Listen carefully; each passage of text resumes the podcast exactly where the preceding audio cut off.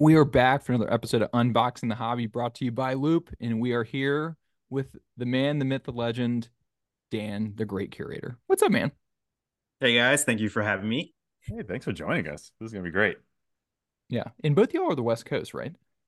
Yeah. Yeah. Yeah. I'm in uh, Orange County, and I think you're L A? What yeah, I'm in Los Angeles. Yeah, yeah, yeah. So, yeah, just, just you know, it seems like a, a quick jaunt from each other, but it could take three hours to get to you. I have no idea. I actually try to avoid going to L A at all costs. The only time I ever go to Orange County anymore is just to go to Disneyland, and that's simply yes. it. So. Yeah, I live near Disneyland, so it's nice. Yeah, oh, I bet. Cool. Do you, do you do you go a lot, or is it your thing? Because I, I mean, you're a mixed bag of what you collect, so I'm always interested. Is that something? Yeah, that you... I have a I have a daughter. Uh, she's like uh, almost four years old, so she loves Disneyland. So we have a pass, like an annual, like a local yeah. pass where we have, you know, limited days. So, uh, you know, we go out there every, I don't know, a couple months or so. Yeah. Yeah. Yeah. yeah. It's the same thing. I have a two-year-old who's just starting to love, he's starting to understand it and love it more. So I'm like, I'm gonna have to get this pass soon because he's going to want to go more than once a year or something like yeah, that. Yeah. Yeah. Yeah. It's, it's dad life. You know how it is. Yeah. It's definitely a movie. Uh, Mac's still not there yet. He gets to jaunt, g- gallivant around the country whenever he wants to. We have to kind of Guys, figure out. I do have plans. a cat. I, you know, that cat requires a cat sitter. People have to feed it, you know, just no respect, no respect. Cats are pretty easy though. When you, when you become a dog person and then you start calling your dog your kid, like my friend Merlin, he does that now. Oh, that's like the worst. You know what I'm talking about. Yeah, don't do that. Uh, anybody with anybody that has a dog and wants to call them your kid, don't do that. Especially to people that have kids, then you're like, yeah. And and if I put this out there, because my friend Merlin, Merlworld Cards, I'll give him a shout out. He did this this year too, and I was just appalled. Do not take a Christmas photo with your dog and send it to people. Okay, that's just that just seems uh, unnecessary. I, I will admit, I'm still at the stage where I'll go book a show. And then afterwards, like, oh, yeah, the cat. I need to find a cat sitter. Uh, so I'm show first, then take care of the pet second. So probably doesn't work that way with kids. But cats are cats are self-sufficient. They'll be enough all right. about me, though. Enough about me. Um, yeah. So how did y'all connect? Uh, well, I mean, I just through the through social media, like I just I followed I'd followed Dan before he even knew who I was, you know, before that. So um, it, I'm happy you're on, Dan, because the their collection, like I was talking about before we hopped on, was just like is so eclectic and all and all this different stuff that I grew up with. So I'm just so interested to see like how did this start? Like, is this something that you've just had your whole life, or is this something that you jumped back into later on in life? How did how did this go for you? Oh, you know, it's it's a very long story, but I'll try to I'll try to sum it up in a in a minute or so. But basically, I I, I joke with people and tell them that I've been collecting my entire life since I've been in the womb, pretty much. But I, yeah, literally I have been collecting things my entire life. I still have my childhood toys and comic books and things like that. I was just always a hoarder and I took care of my stuff. So um, collecting is just like in my blood, and it kind of comes from my mom, I think, because she collected like antiques and stuff. And she used to take me to antique flea markets, and I would look for toys while she was doing, you know, looking for like old antiques and stuff like that. So I've always loved collecting, but actually being in the hobby, um, I really started to get serious in the hobby around like two thousand twenty, pandemic time, where at that time I was collecting toys. I was getting back into collecting uh, action figures and things like that, wrestling toys in particular. And I was accumulating a lot of stuff. And if you if you're a toy collector, you know you have boxes and all these things, and they take up a lot of space. And it got to the point where my wife had to have a conversation with me. She's like, you know, is this stuff worth any money? You're getting packages every day. How much, you know, you're taking up all the space. Is this stuff worth any money? And I was like, well, you know, I buy it for twenty bucks. If it if if I don't open it, it might be worth thirty, forty bucks. If I open it, it's worth ten bucks. So probably not, you know? And then she's like, can you just like, you know, maybe try to invest in something that's worth a little bit of money, like art? And when she said that to me, um, it, you know, it lit a, a light bulb in my head. She was talking about like fine art, contemporary art, like a Picasso or something like that. But in my mind, I was thinking comic books, you right? Because I love comic you books. So I started looking into comic books, and that was the pandemic time when things were starting to go up in value. And um, I was, you know, amazed by the secondary market of these things. And I was like, okay, So my wife gave me permission to buy comic books, which she did not, but I, I took it that way. And I started buying a bunch of comic books, slabbed comic books. And I started to get into that. And then from that, I also trend, you know, started to rediscover sports cards, because I was a big collector of sports cards back in the nineties. Same thing. It was going up at that time. The market had completely changed. And then I kind of went deeper into that, that market, just because it, in my mind, cards are probably the most efficient type of collectible because of space and, sure. and ease of transaction and things like that. Um, so I started to go down that path. And um, originally I started with sports cards. That's how I started my Instagram.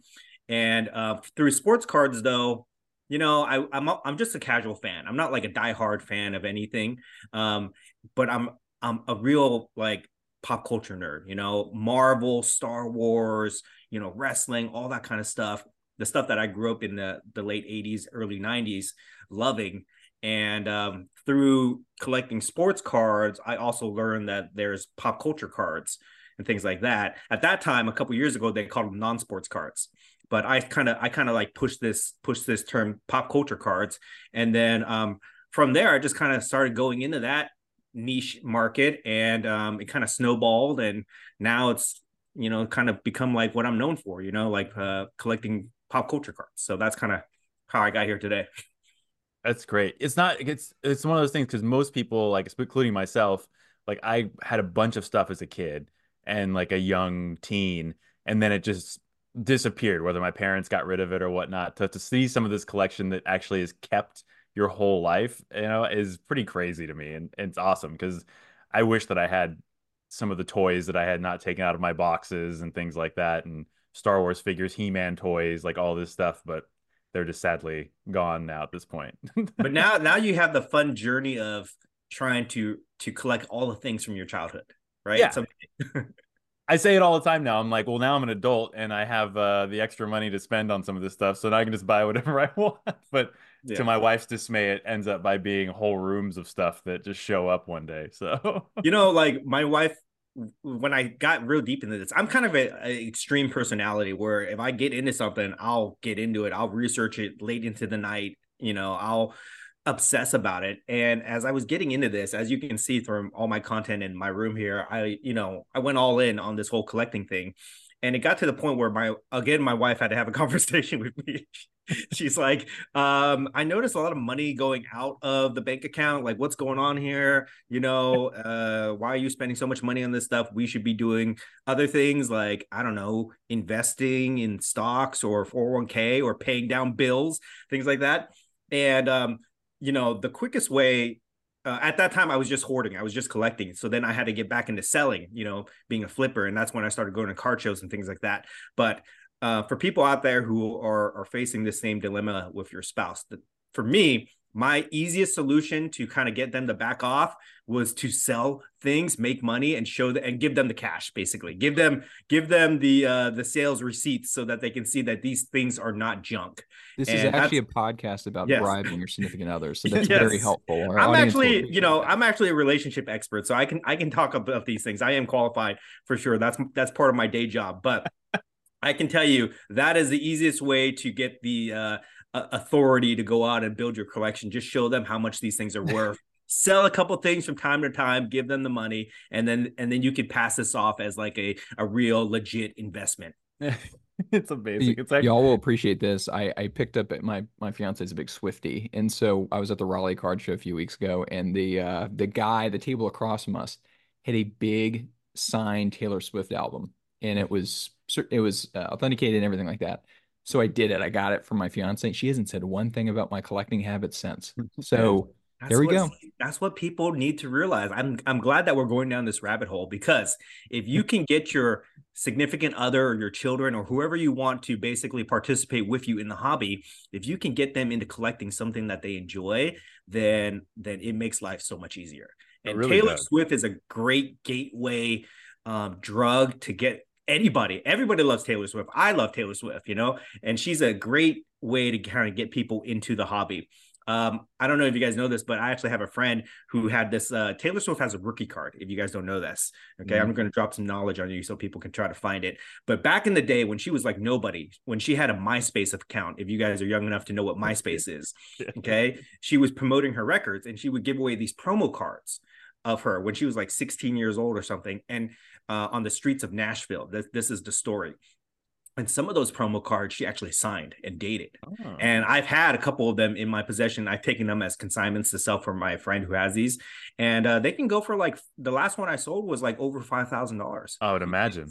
Yeah, but they're very hard to find. Okay. So, you know, that would be a great gift for anybody. And then she also does things like she writes handwritten letters to her fans that sometimes end up on the secondary market and they get slabbed by P S A or Beckett. And uh, one of my friends had one. He bought it at an auction for like two grand. It was a cookie recipe. And uh, he, he he got it slabbed. And then um, he had an offer for fifteen K on it uh, immediately. So Taylor Swift stuff, I'm telling you, it is valuable. Once the Swifties get in on this, look, it's going to go crazy. And I, and yeah. I know like a lot of people listen to your podcast. So if if Michael Rubin or the powers that be ever hear this part of the podcast, The the day that they do a Topps Now Taylor Swift card in a Chiefs jersey with Kelsey or whatever, it will immediately break the internet. one hundred percent it'll break the internet. It's crazy. I mean, listen, I got tickets for my wife to go see the concert. We went together when it, she was out here. And the amount of people that reached out to me to pay me ridiculous amounts of money for my tickets for five months was crazy. Like I, and I couldn't sell them because my wife really wanted to go. They were great seats and it was perfect. But Uh, it was just her secondary market for yeah. most anything is in, is insane for the most. Y'all part. Will appreciate this because I know you're both Piggybanx guys. Uh, there's a Piggybanx I've seen of the uh, Travis and, and Taylor. Have you seen that one? They're both wearing Chiefs jerseys. I, I don't. It doesn't I don't think I've seen that, mind, but it sounds like something Piggy would do. Yeah, yeah. yeah. I'm, I'm I'm a new fan. I don't have anything yet. I've, tra- I've traded notes with both of y'all about it. I need to I need to get in on that. So that's yeah. I mean, he, Dan, has, he hasn't let you in yet, huh? It's well, very I, I now I'm talking up. to some secondary market folks. Dan got me one, into it, yeah. and I just got my uh, I just got the Steph Curry signed Piggybanx in the mail. Is that the you babyface know? assassin one? Yeah, yeah, yeah. Nice. I nice. just got it in the mail, so I was just like, "Oh man!" But yeah, he was. You reposted something about him, and I was like, "Who is this guy?" And then for months, I just watched and watched, and finally did the whole D M thing, and now I'm. I'm Do you guys down. know his story? No, I, I actually. It? Yeah, please. Yeah, I want to know more. Actually, I, a podcast I, about Piggybanx. I want to go to his, do with us. It's very to... interesting here, and and um, a lot of thing, a lot of things I do in a hobby is um, I always I I look at things. Um, I look at everything in the hobby through a like a, a business or investment lens because that's kind of like my background and what I'm interested in outside of the hobby.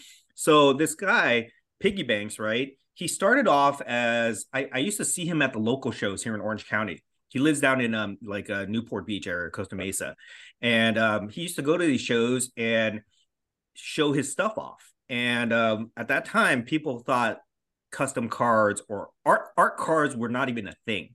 Yeah. People just said custom cards. They thought it was a joke.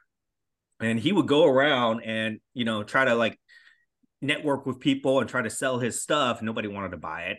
So then he just, I guess he got to the point, um, I'm making an assumption here, okay? So if he watches this, don't get mad at me. But I, he started going around and trying to like just kind of give his stuff away to kind of show off his his his work. And he gave me a couple cards and, you know, I didn't think too much about it because I was the same thing. I was like, oh, this is custom card, cool, whatever. But he did that over the course of like a year. I would see him at these shows periodically. Were He'd they give slabbed me like, like they are now? Or are they? Uh, yes, they were slabbed, but they're not as they were not the same. They were not as gotcha. high quality as they are now. They were they um because, you know, he, his process has evolved. But he would give me these cards. And I would just kind of watch him from, from time to time from afar. You know, I didn't want to get too deep into it because um, I wasn't collecting custom cards or, or anything like that at the time. And then over the course of maybe a year and a half to almost two years, he slowly won me over because I could see his stuff getting better. Like yeah. it went it went from like really, you know, amateur stuff to like it looks like real professional, like better than what Topps was doing.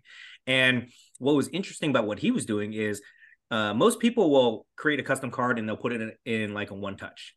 Some people will get creative and they'll put it in a custom slab, okay, and make a custom label for it. But what he was doing is he was he was upgrading his materials so they look like higher quality.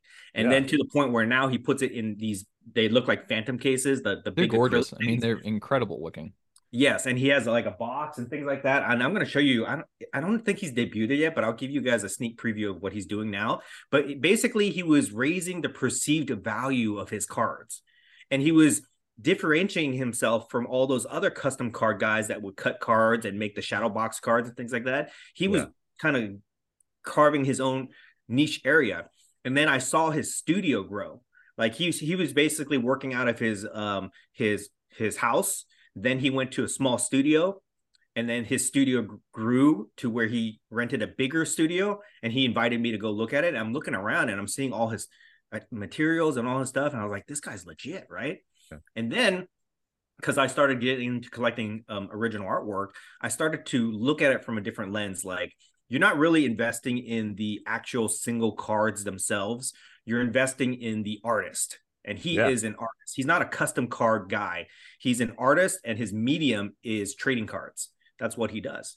So if you believe in the artist and the body of work that he will build over time, then he might become like Banksy, or yeah. there's a guy called Mister Doodle, things like that, right? Where their yeah. stuff is worth a lot of money. So that's when I really started to get interested um, in his work. And then as I started to ask him questions, like business questions, like, how do you make money doing this, dude? Like, you do this full time. How do you pay for your rent and things like that? He started explaining me the economics of, uh, of, of selling these cards, and he's doing very well for himself. I'm not going to say like numbers, yeah. but he's doing very well for himself. So this whole, and I've noticed he had a lot of copycats now. Um, so this whole business model of being a card artist and making these limited edition one of ones, doing drops on a weekly basis, it's a very interesting business model, and it's become very lucrative. And I think it's going to be a bigger thing in two thousand twenty-four as more copycats come out and we start seeing really creative people make really amazing cards that will put Panini and Topps and everybody else to shame. Yeah, Which it's it, that's really cool because uh, I a, a really good friend of mine that I grew up with, he became like a pretty popular artist in like um, just kind of like pop culture-ish type world. But his name's Alex Pardee, and uh, he started doing custom cards with Topps. He did like the Project seventy and all this stuff, and his cards blew up. Like some of his cards were going for thousands during like the height of stuff. So I, that's what I started doing, is I, that's what got me into the custom world, is I started, same thing you thought, like I'm investing in this artist and he just happens to be doing cards right now. And so I just started picking up all of his stuff, and that's what got me into Piggybanx. When you started posting, I was like, this is a, a similar vibe, just with an even higher level of like of a process, and I loved his his work, and now I'm just picking and choosing yeah. which ones I can hopefully jump it, on. But as great. a person that is not in into that yet, I I'll say this has really opened my eyes to this world. Like I didn't really pay attention to custom cards much until I started seeing his work, and well, his or hers. I actually don't know the artist. So is it is it a guy? Is that what we said? It's a guy. Yeah, it's a guy. Okay. The um, but now I'm I'm I'm a fan. I'm I'm planning to pick up some of his stuff, so would love to meet him at some point too. Yeah, and you know his stuff is starting to spread like like. During the National last year, people were kind of paying attention to him, but they weren't like, he wasn't as well known as he is like right now. He, his popularity has definitely grown. For was sure. he at the National? Yes, he was. He was. Um, okay. He. It's interesting. Like he'll show his. He's got no problem showing his face. Yeah. And telling people who he is, but he's not promoting himself as I'm Piggybanx, and you don't see his face all over the place. It's very interesting how this guy works. And if you talk to him, he's super like. kind of intense. He comes off a little bit too much sometimes because he's so intense about his work and everything like that. But um, one thing I'll show you guys, this is a little sneak preview. I'm not sure that I'm supposed to show this, but I'm going to do it anyways because he sent it to me. So usually he sends you um, the, uh, let me just grab something real quick here just to give you guys um, an example. Yeah, so usually he sends us stuff like what you have. You got it in yeah. a little box, and, and they come in these um, Uh, acrylic display cases like this, right? This is a yeah. Elon Musk card. Um, and then uh, I think uh, he usually gives you a, like a little tiny like shoe box. It looks like a little Nike box, right? Mm-hmm. um, so this thing, I think this is what he's doing now. Oof, so basically so he, he's invested in these books that you can put on the bookshelf like oh, this. Amazing. And it'll be like, a, you can have a library of your cards and they open up like this, right? Here's oh, the man. Piggybanx oh. logo.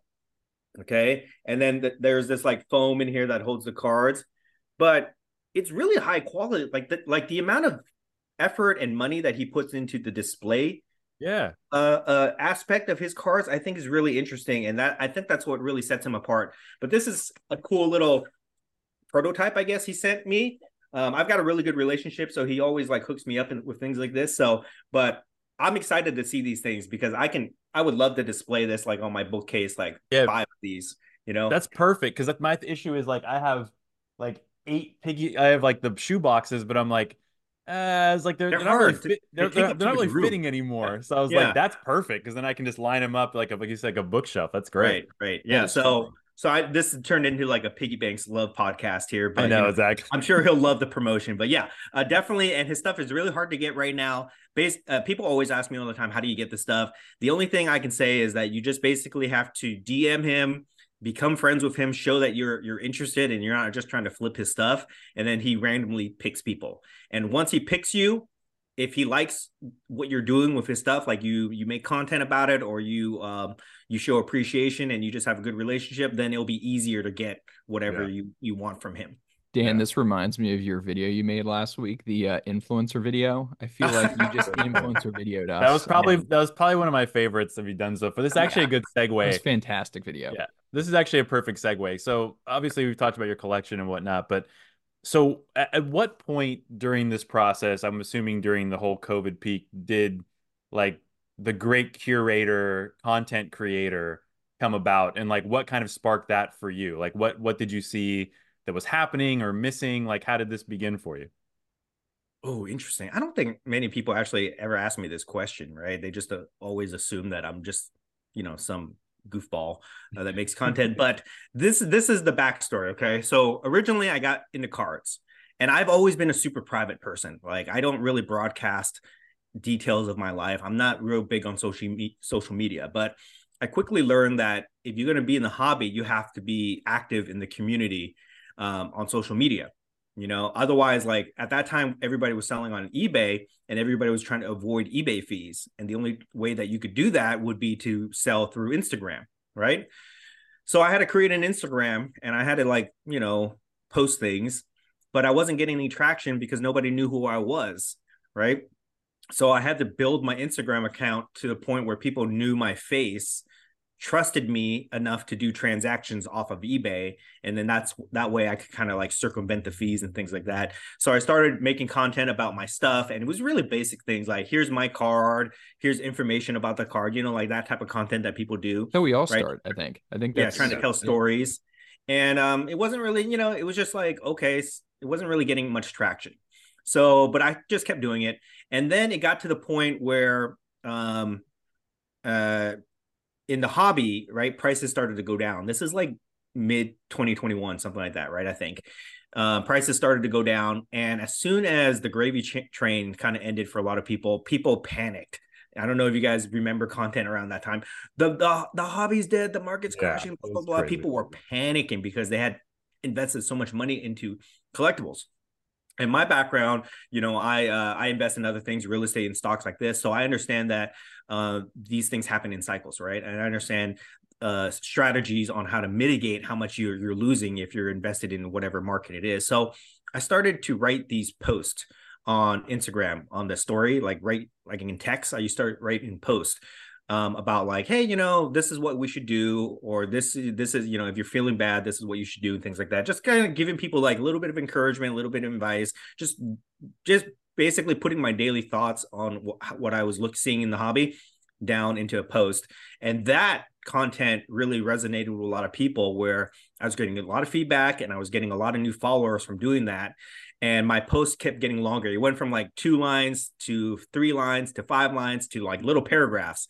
And uh, I did that for a little while. And then um, people like really liked it, but they didn't like to read. You know, we're in the generation, we don't like to read right now. No one wants to right? read. So they're like, can you like do something? Can you like make it shorter? Can you make videos or just talk or something like that so I can listen to it, you know? And um, through that encouragement and feedback, I started making YouTube videos. And if you watch my early YouTube videos, they're very professional. I tried to be like Jeff Wilson, you know, in, in, in the regard of being, being, you know, taken seriously. And I made those informational videos on YouTube, and they did very well. I grew a big social media following from that, but um, it was too serious. It felt like a job. making yeah. those earlier. Like if you watch I, my I was early waiting videos, for when was that switch? When, yeah, when did that if you watch happen? my earlier videos, it's very professional, right? Um, and it felt like a job, and I already have a job. You know, I'm I'm an attorney in real life, and I have to be professional in real life. So, you know, the the point of having a hobby was to do something to de-stress, you know, have fun. So I kind of um, decided to kind of change my perspective and kind of loosen up a little bit. And then I started making the, like these funny meme videos, like what you guys do, where I take uh, audios and I would just like do the lip syncing to the audios. Sure. And that content really took off. And that was super fun for me to do. Um, and I just kind of like leaned in that direction. And over the last like three years or so, my content has evolved from uh, informational, from serious informational to silly, uh, fun content. So sometimes I talk about, like, I give my thoughts on news and things like that, but I like to tell people it's about ninety percent silly entertainment, ten percent educational. And it just, you know, I really enjoy doing it because it's a creative outlet for me. Um, I've always, everybody wants to be a creative person, right? In anything that you do, you want to be creative. So the hobby and social media content has become like my go-to for um, unleashing that creative side, where I can't do that in my professional life. And the content has done so well that it's become like my main thing, what I'm known for, you know, um, and flipping and investing has been like the secondary uh, thing that I do in the hobby. But now content is the main thing. And it's really interesting because if you do content, and I'm sure you guys have thought about this many times, and you probably have a lot of opportunities with all your sponsors. But if you do content and you do it well, you get a lot of opportunities in the hobby. Yeah. And that's why I made that funny post about influencers. You know, I always make fun of myself. That's one of the things yeah. I, I do. I always make fun and exaggerate the things that I do. But if you can, if you can kind of establish some type of name for yourself within the content space, then you get, you know, you get doors that open up that you can, you know, take different paths in the hobby. And it's really fun. I think yeah. I think that's why I've always appreciated your content too. Is I I could tell you all you have kind of a similar mindset as we do. Of I think the hobby takes itself way too seriously. Like, come on, we gotta we gotta have some fun. And I think um, it, it con I think the hobby was so content was very one dimensional when we started over the past few years. And I think yeah, it's for sure. been really refreshing to see how it has evolved and the types of content, the new content creators we're seeing come up. So I think it's an exciting time. Yeah. yeah, definitely. And I, I still think, I mean, there's a lot of great content creators out there for sure. And I use this word in my in my um, post that I made about hobby influencers. I joke by calling us hobby influencers, but really we are, I consider myself a content creator. I don't, you know, we don't really influence anybody outside of the hobby. Yeah. No, but, no one uh, should pay any attention to anything I say about anything. So yes, uh... yes. Uh, but what I was saying, uh, what I was thinking, like, um, you know, there's some great content creators right now in the hobby, but I still think that a lot of things are are um, kind of like one dimensional. A lot of people are copying each other with the type of content that's out there.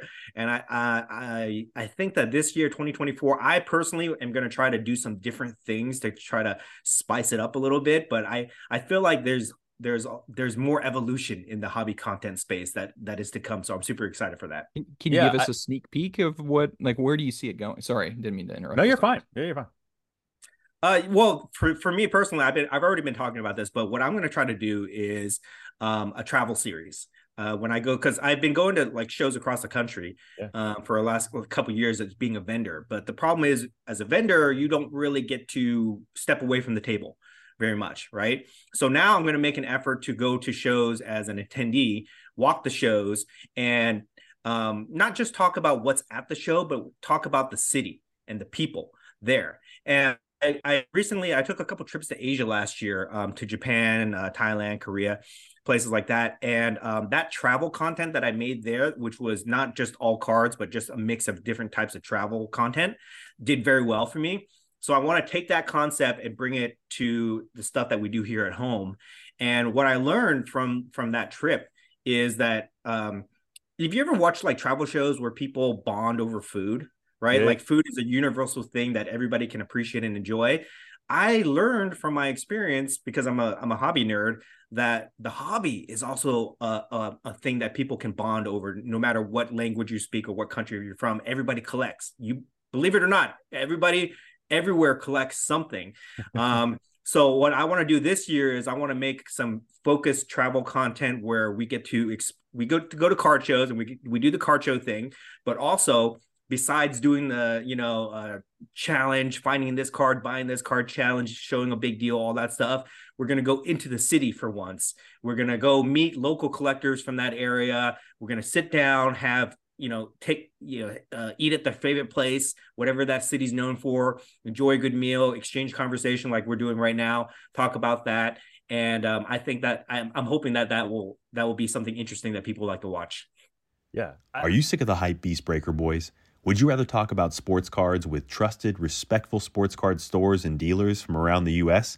Well, Loop is the answer. Loop is an online marketplace where you can buy sports cards no matter how you collect. Personal packs and boxes, dollar auctions, group breaks, singles and slab sales, and much more. All of it on one app called Loop.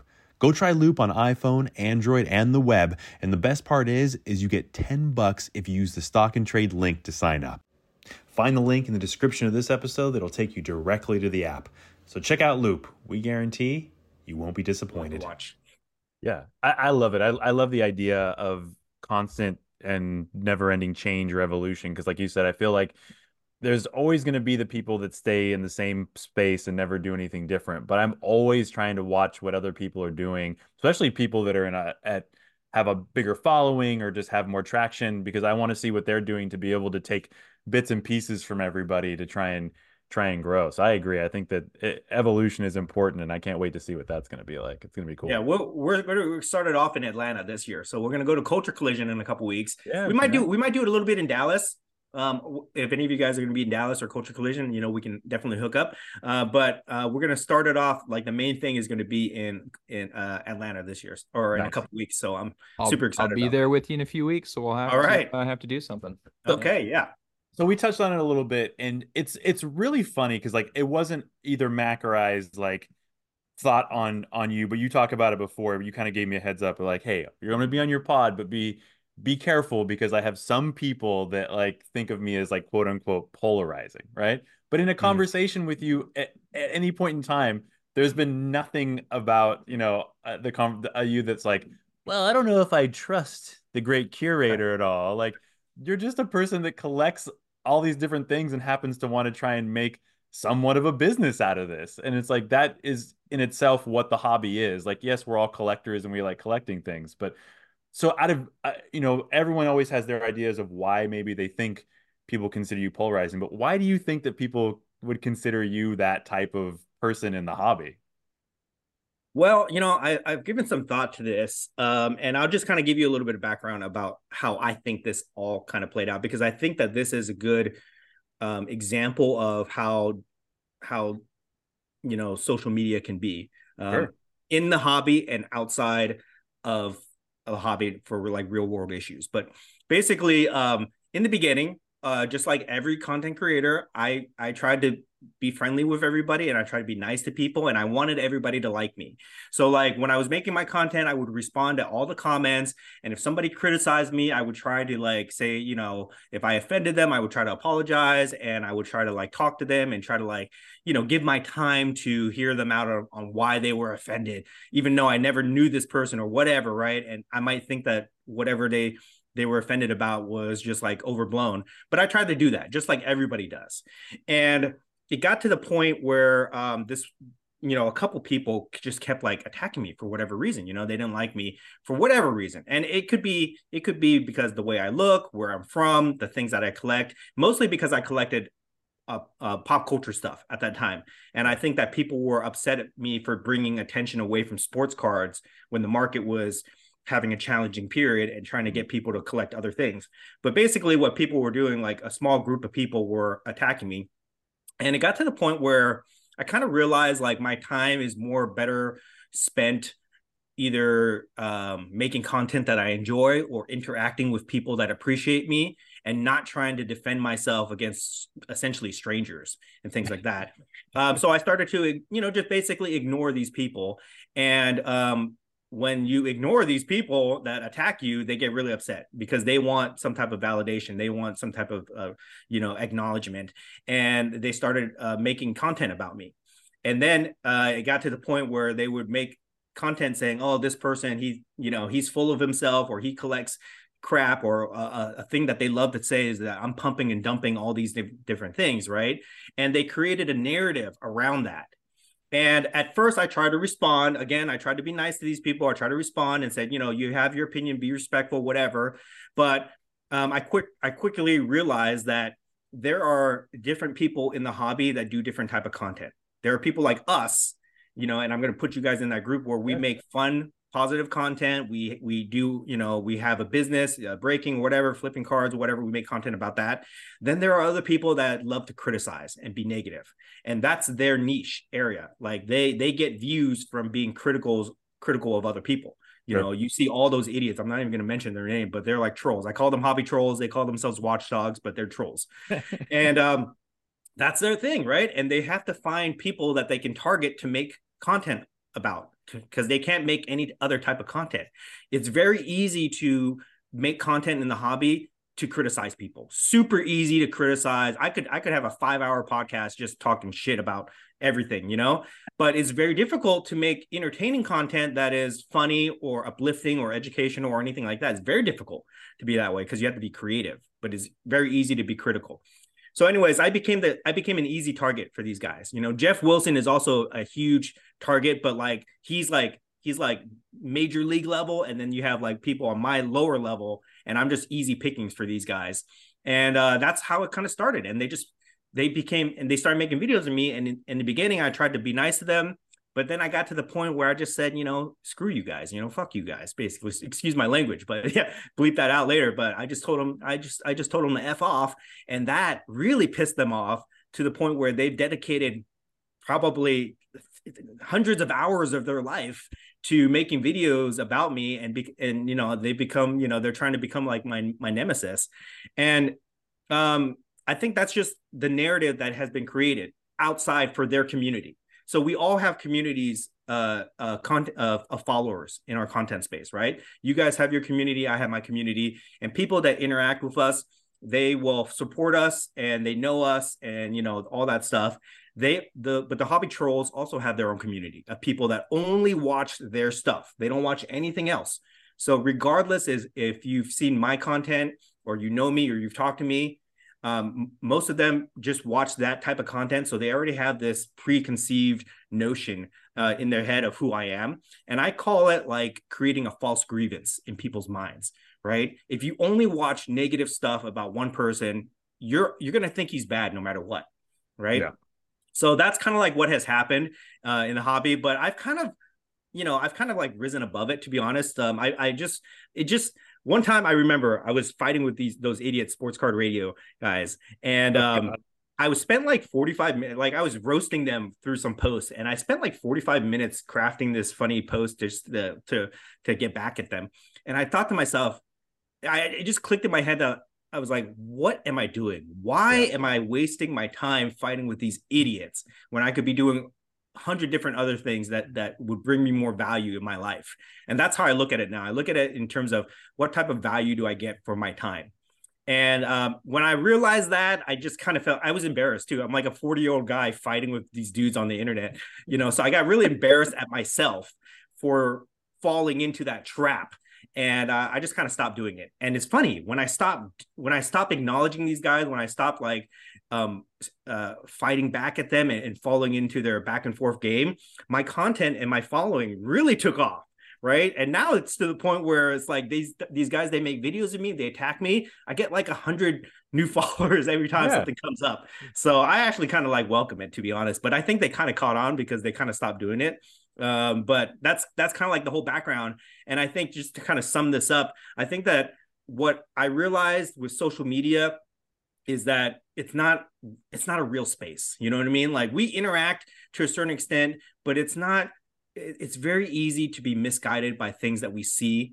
And I try to just kind of like keep that in mind when I'm consuming content myself or when I'm making content, that this is just a fun, almost make-believe space. So we should just kind of understand that when we're when we're uh, forming our opinions based on things that we see. Yeah. yeah. I, I think when I look at the three of us, I think entertainment for sure. I don't think of seriousness. I don't think of, uh, you know, content I would, I would reference if I was writing a term paper today. And I think that, I think helps provide a little bit of clarity to other collectors. I don't know. Like there, I pull out of that the I there's a quote that I live by that I heard on a Jay-Z album one time. I'm sure he got it from somebody else, but it's just, I don't argue with fools because people from afar can't tell who is who, and that's the biggest thing that I've I live by. I, I'm also in my forties. I don't have time for any of that. First of all, and second of all, like like you said, social media is this. Mac and I have said it all the time. Is this echo chamber that you have built. So when you are in your echo chamber and you hear things that don't belong in your echo chamber, then you're like, oh, it's terrible. And you start to believe it. You start to believe, like you said, these false grievances. I mean, look, I was on social media the other day, and now I was thinking, I keep seeing this thing in Miami about the cops and the aliens and stuff. I just now, heard about this. Don't after spoil about. It. But here's the thing. After about fifteen of these videos, I'm like, maybe there was aliens in Miami that one day. So like you said, if you hear enough times that like the Great Curator is this shisty, like not person, not friendly to the hobby type person, you're like, you know, maybe he isn't this person that we thought, because it's it's just what you all of a sudden the algorithm is throwing at you over and over again. And it's just, it's a crazy world, you know? Speak, speaking of which, so Dan, I'd be curious to know, like, as you were getting in and thinking about even today, like, what accounts are you following? Like, who who do you see as being kind of inspirational accounts that maybe help your creative juices as you're kind of thinking about content? Um, so I, you know, like, I get criticized for this a lot too. Like, I don't follow a lot of people um on, on my account because I, I try to curate my feed specifically, you know? I don't want it just to be full of a bunch of crap, but, um, you know, uh, the the thing that I try to use social media for is, to be honest, like I I I make so much content that it's hard for me to consume other people's content. I just don't have a lot of time. But when I try to fill my feed up is with like inspirational people, people that are gonna, you know, indirectly encourage me to be better. So I follow a lot of like motivational speakers like Gary V, uh, Patrick David Bett. Um, of course, I follow, follow like Jeff Wilson, all the big accounts like um, uh, Michael Rubin, things like that, because they post inspirational content, which I get value from. Yeah. Right.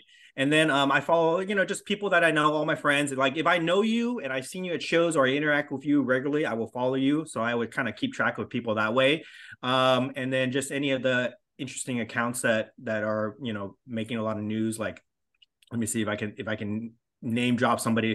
Um, I can't think of anybody off the top of my head. Sorry, you guys put me on the spot. But, but that's what I try to fill my my uh, feed with, is basically just motivational stuff and maybe a little bit of news here and there.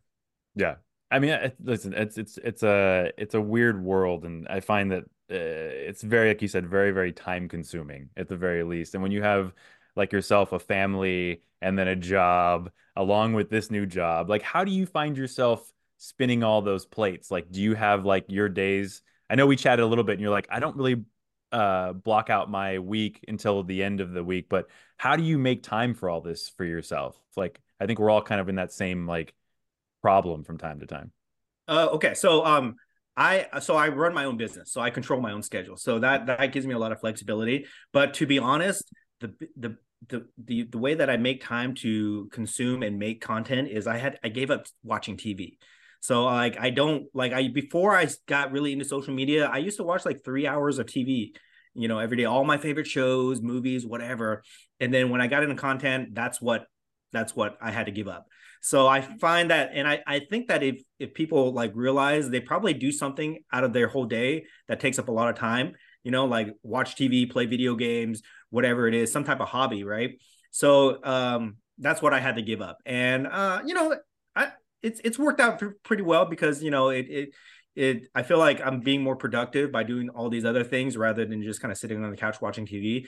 But it's just hard for me to kind of keep updated with like sports and things like that. So I have to get, I have to get a lot of my, uh, my news from like Twitter or, I mean, X and then Instagram and things like that through little snippets. Yeah. It's uh, it's very strange. I thought about it the other day because I've been busier and busier with everything in my work, and I've, I've, I have more free time because my flexibility with work too. But uh, I was like, what have I? I was like, how did I find this time for all this? And I started thinking about what I gave up, and I realized like I was a really big fan of going to the movies in the middle of the day. So I would like go to a movie theater for two to three hours out of my day, and then I was like, I don't do that anymore. And I was like, there's my two or three hours that I'm using to do all this other stuff. And it's just, dude, like, I used to do that too. I used to go like the matinees because it was yeah. like five bucks or something like that. And uh, I just, I haven't even been to a movie in a long, long, like I can't even remember the last movie I've been to pre-pandemic, yeah. you know?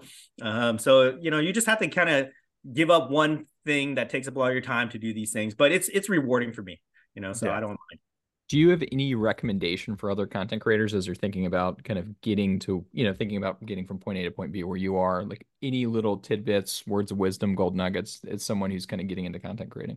Yeah, sure. I've kind of mentioned this um, throughout the entire podcast, so if people haven't been able to pick on it, but I think that there's two, there's two main or three main things that you have to focus on. Um, number one is you have to find a way to give value to people, right? You can't just be posting cards because that people don't really get value from that. You gotta, you gotta either talk about things and give them some type of uh, valuable insight where they they learn something, you know, or they're entertained, they laugh, you know, something like that. That's how people get value.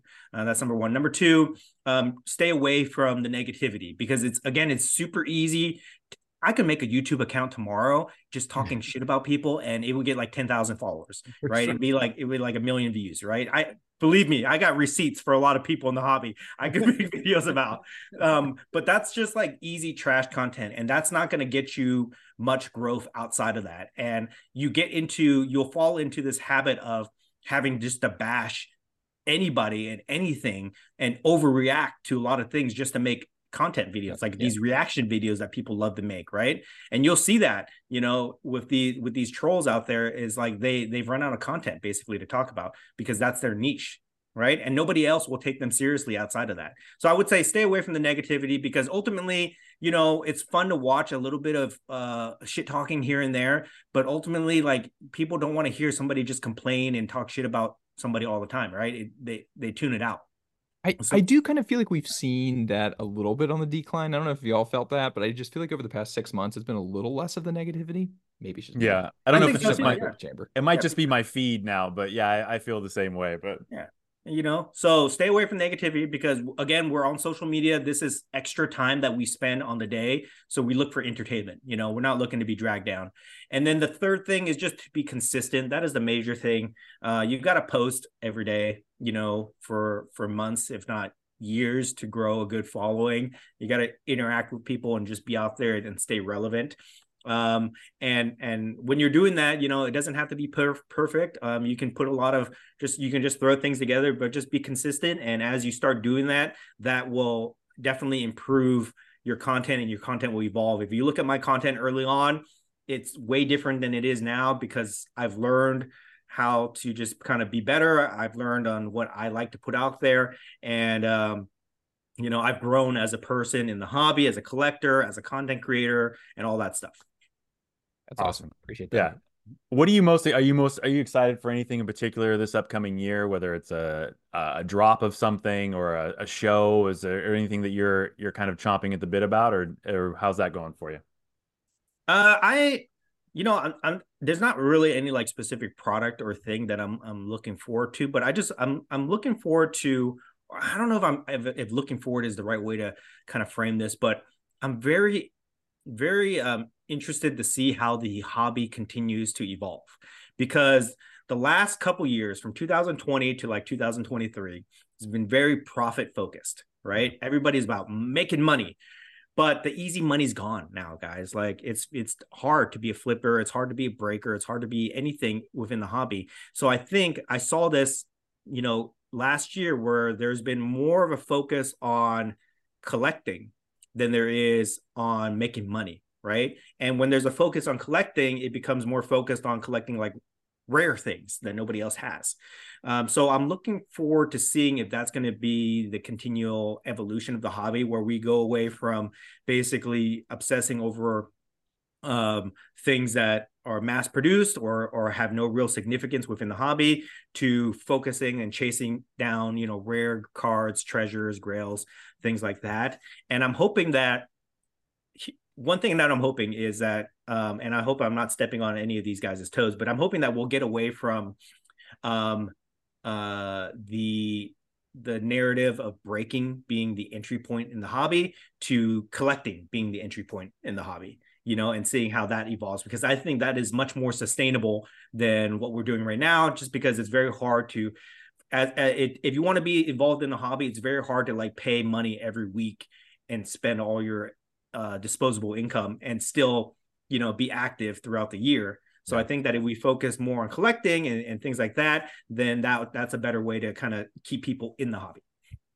I agree. I, I think there's a there's definitely a shift, like you said, and everything being cyclical. If you're of a certain age and you realize it, you can kind of see how it was going. But it'll be, I'm very curious too to see how it all plays out. There's always going to be things that are profitable because they blow up. I mean, this Disney one hundred Chrome and out of the U K is that exactly what Kaka Wow did this year, mm-hmm, mm-hmm. you know, so there's always gonna be stuff like that that like pops up. But I, I feel like I agree with you. I think more and more people are coming into this area of like actually collecting again, and like Piggybanx, like we talked about earlier, things like that are really starting to come to the forefront again, because people are like, oh, rare, not something that there's ten thousand of right now. This is, this is great. So it's, yeah, a, it's an yeah. interesting world. And if I can just share one thing to that too, like uh, from my from my trip to Asia, what I learned is from the, the people that I met out there is that um, collecting is like, f- for us here in America, the way that we flex, right, at, at these shows is we pull out like a hundred thousand dollar card, and it doesn't matter what card it could be. It, but it, we just say, this is a hundred grand, or this is a six figure card, or whatever it is. But the way that people flex outside of our little bubble that we've created here is they sh- they show you this rare card. This is a one of one, or it's a jersey number, or it's a highest grade rookie, blah, blah, blah. And then they tell you the price after that. Yeah. So I think that's kind of like where we have to kind of shift our mindset is it's not like the profit comes later on, right? You, you can make money in the hobby. Things will be valuable. As collectors, things work in circles. So things that we collected in the nineties are valuable now, and vice versa, right? So these things will always have some type of value to the right person. But I think that if we put the focus on collecting the rarest, most treasured items that have a good backstory, that that that is going to be the new flex in two thousand twenty-four. I'm waiting for it. I can't wait. Uh, shows you're going to be at, where, where you, what are you going to be? I know you said your your focus is to kind of make content at some of these shows, but are you going to be any shows that you're going to be actually a vendor at uh, coming up? Yes. So uh, I'm for as a vendor, I'm confirmed for all the Dallas shows this year. If I do go, uh, I'm going to be definitely at the first three shows of the year. Nice. Um, I usually, I usually be, um, I'm a vendor from, for the show season is what I call it, from January up until the national July. That is the card show season in my mind. So I'll be a vendor at all the Dallas shows. I'll be a vendor at Burbank, uh, a show in Ontario. And then um, I won't be a vendor at the tra- shows that I travel to, but I will be going to Culture Collision in Atlanta this this month. And I do plan to, if I can work it out with the schedule, I do, I'm trying to go to the London Card Show. Um, in May, which I think would be really cool. And then maybe I'll go to a Canadian show, you know, one of those uh, sports card expos in like Toronto or, or Edmonton, something like that. And then who knows, maybe I'll go go somewhere else. But I also want to start going to um, non-sports card shows too, like like comic shows and, and things like that. So we'll see. Yeah, I need to get, I need to start doing more comic shows. I, I agree. I, I want, like, Comic-Con's just its own beast, but like, yeah, I need to do more shows that are kind of centered around like art and comics and stuff like that, because I want to see what that world is uh is is doing right now. I only see it through social media lens, so I'd be interested to see it from the floor floor it's level. Very interesting. I'll tell you this. This is another reason that I'm changing my cons my uh, my my the focus of my content to traveling and being an attendee. Okay, I was talking about this on my own podcast uh, with my friend Merlin, but like when you go as a vendor, I'm I'm sure you guys have been vendors at, at some shows before, right? You go as a vendor, you know, what's going to make you, what's going to make or make that show a success or failure for you is how much money you make, right? Did I, did I do some deals? Did I sell a lot of stuff, right? How much money? And if you don't make a lot of money selling or flipping things, then you kind of like have, you know, a sour experience, right? But um, I went to Comic-Con last year. And um, when you go into like a like a Comic-Con, for example, you're not thinking about flipping anything, right? You don't bring your comic books or artwork or anything like that to flip. You go there to spend money. And the more money you spend, the happy you are, right? Yeah. I went to Comic-Con, San Diego Comic-Con last year, and I spent five grand yeah. buying, you know, comic books, arts, and toys and things like that. And I had a blast. I had the most fun ever there. It was my best show of the year. And I was thinking to myself, wait a second, what, what, what is this mentality, right? And I think that's something that we have to kind of um, uh, adopt within the hobby too. Is like we need to treat these things like hobbies. We need to go there, not think about how much money we're going to make, but go there and think about the experience. What are we going to see? What are we going to buy? You know, what are we going to be able to bring back home with us? Um, and if we do that, I think that we'll be in a better place. So that's that's one reason that this my my focus is on travel content now, where I'm going to be an attendee at these shows, and I'm not going to have that expectation that I have to break even or cover the cost of my expenses or anything like that. I'm just going to go there and see what kind of cool stuff that I can uh, buy and spend money on, and just try to experience the the whole thing for what it is. Yeah, and, you know, I, it's it's funny you say that, because I've noticed. Sorry, Mac. Um, I, I I've noticed. So I went to the Burbank show, the last one they did, and I did a quick video about just attending it and what was going on and the thing, and that was probably one of the most like interactive uh pieces of content I did at the end of the year, because people were like, thank you for showing me what's going on and not just doing a video of like what you bought, and like, oh, I, I bought somebody's case out so I can resell it and all stuff. And not, listen, that content has its own place and I do enjoy it, but I think that the content that you're trying to go for is going to have a really strong place in the hobby, because people are are very interested in living vicariously through other people in general. So I think it's going to be a, a great piece of con some content you put out. I'm, I'm super interested in it. Appreciate that. Yeah. I, and that's, I've set up for one show actually, Dan, and at by about two or three o'clock in the afternoon, I finally abandoned my table, because you'll see me at Culture Collision, I'm usually just all over the place. Yeah. And it's for that same reason. It's like when I'm there, it's more about spending time with people. It's like, yeah, I've got a handful of cards. It'd be great to pick up if I see them. But if I don't, and I go home with like one card and I got to see everybody, create content with friends, it's a yeah. win. And I, I think it's, I think it's a part of the hobby that sometimes gets overlooked, because it is so hyper transactional sometimes. That's the part I think that we we should be glamorizing, that part, you know, like it's, I mean, like it's so easy. I mean, it's very sexy to be like, okay, I flipped this card and I made ten grand flipping this card at the show and all that stuff. But again, the novelty of that, I think, has worn off a little bit since like the market has come down a lot, and it's not really as easy as it was before. So I think that, you know, we should, again, shift the focus to more like collecting and, and enjoying the experience. And I think if people see that type of content, then um, it will it will resonate more with them, but it also will give people a more reasonable expectation, especially if you're just coming into the hobby. You know, you're not going to, you know, you're not going to, like three years ago, you might think, oh, I'm going to come in the hobby, I'm going to flip and I'm going to make a lot of money, right? But now it's not, it's not that easy anymore, guys. So now it's like people might see this type of content and they might say, you know what, I collected as a kid, I want to get back into that. This is fun. You know, I want to enjoy this. I, and I don't have to spend a lot of money. I don't have to spend ten thousand dollars on a card yeah. to be part of this game. You know, yeah. I, I think people thought they had to based on the content. I mean, how, like I said, two years ago, all the content was throwing cash on a person's table and showing the card that you're buying for ten grand. I mean, it's like, if that's the content you're encountering when you're first getting to the hobby, it's like, no wonder people are making decisions they are. Right. Yeah. Right. And, and that, that could turn a lot of people off too, because it's not, it's not relatable, to be honest, you know, like uh, that, that type of, uh, you know, uh, activity in the hobby. So um, yeah, so I'm, I'm hoping that people will kind of like see that. And if I can, if I can have success with, with this type of content, I'm hoping people will copy that. And, you know, maybe, maybe we'll start a, a, a trend. Yeah. yeah. And before, take... before we, before we get off, I always like to ask this question, especially as someone that like spends so much time going to shows, is, if you were to like make your own, if the Great Curator was going to make the Great Curator card show, you know, which you might, I guess, in your backyard soon is what I was thinking. I was waiting for you to say. Great question. Which was very funny. Like what, what are some of like, what are the top three things that you would do, or maybe even change of what's going on? Like what, what would you put in, in your show to, uh, to make it what you would like, or hopefully the evolution of the card show, if that makes sense? Ooh, okay.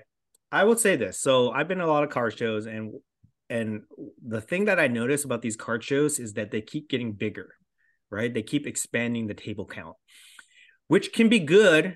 Sometimes from an attendee's perspective, it can be fun, but from a vendor perspective, it is um, it's more competition, to be honest, right? So I think with card shows, and I'm just, you know, I'm speaking, I, I know a lot of show promoters, so I'm not like calling anybody out, but I'll just kind of speak in very general terms. As a show promoter, right, it's easy to rent out a space, do, do the promotion, and sell the tables, because everybody wants to be a vendor. Everybody wants to sell and get rid of their stuff. So to me, that's the easy part. And it's very easy to, to um, increase your revenue, your profit margin by just adding more tables. But from the vendor perspective, right, if you just filling, if you're just filling up your venue with all the vendors there, whether they're good or bad, that's going to create a poor experience for the attendees.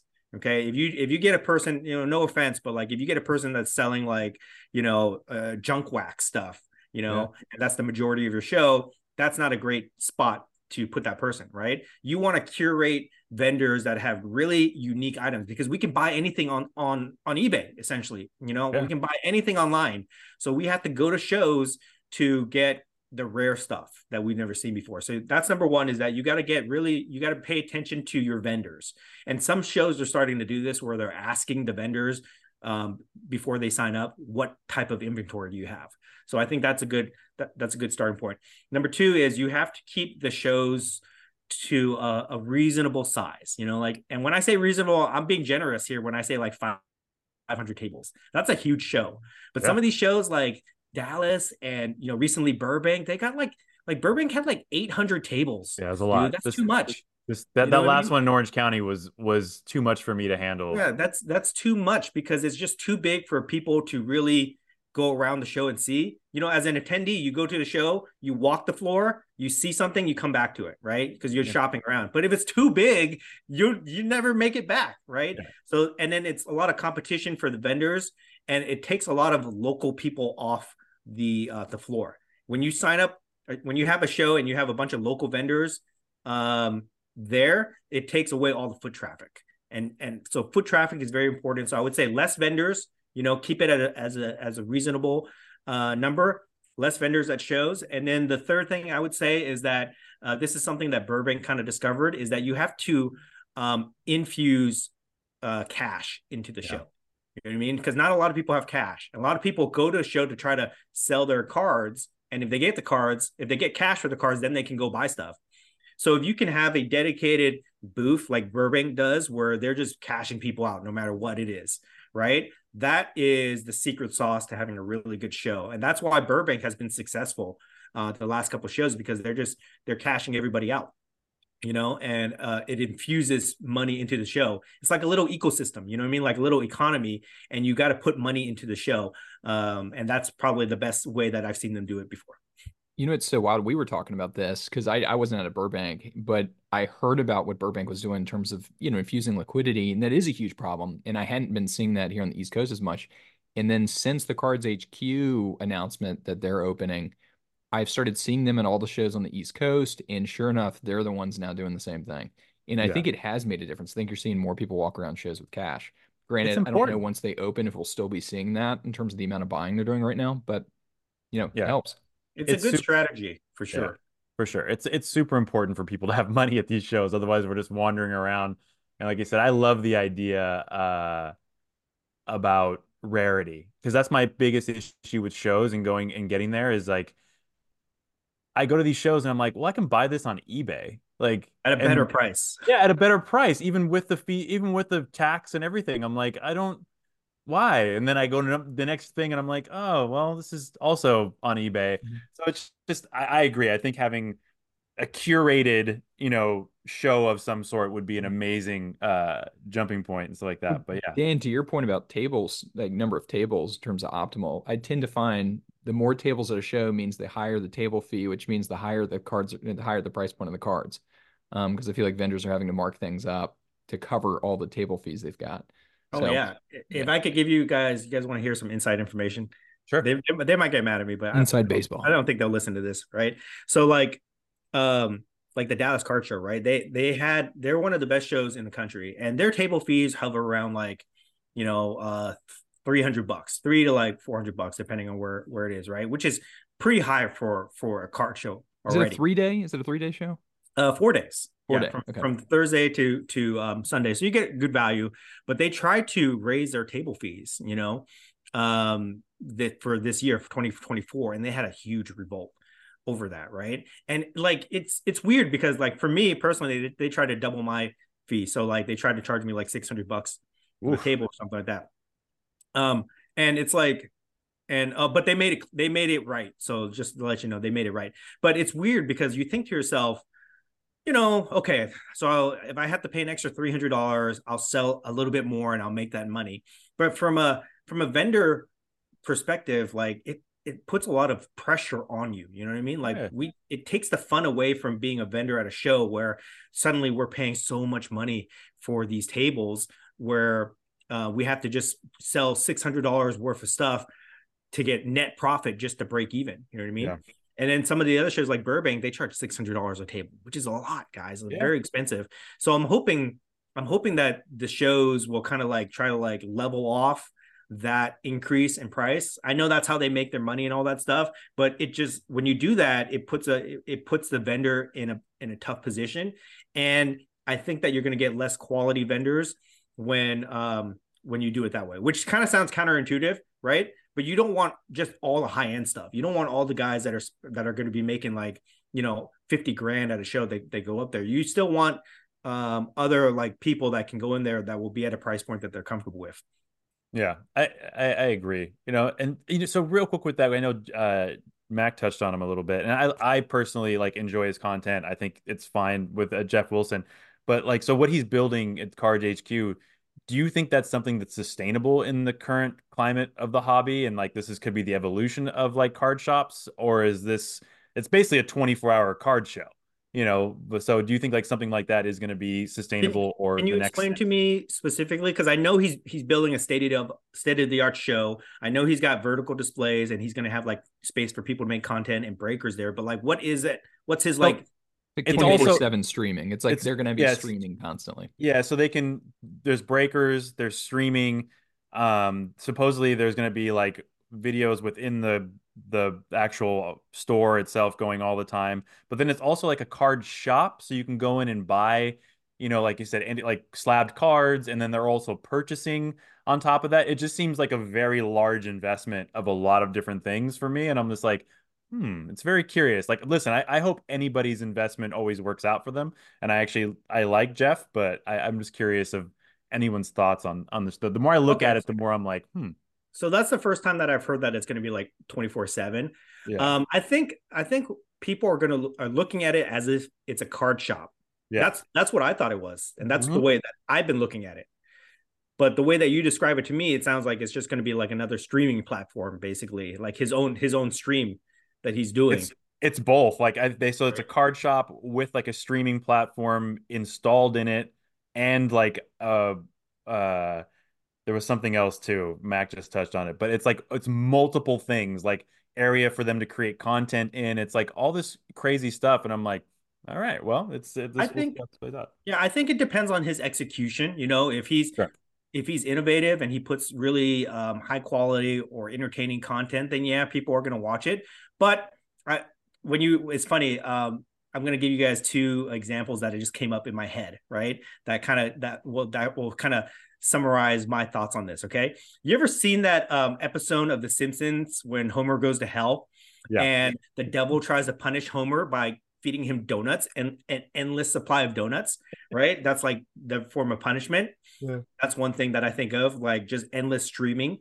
Yeah, uh, we already have that, right? And yeah. then the other thing I think of is, have you ever seen that movie uh, Ready Player One, where mm-hmm. they go into the Oasis? And the thing about that is they're so immersed in that fantasy world that they forget about reality, to the point where at the end of the movie, the guy who wins the whole game has to limit the, the time that people can spend in the Oasis so that it's better for the community. Yeah.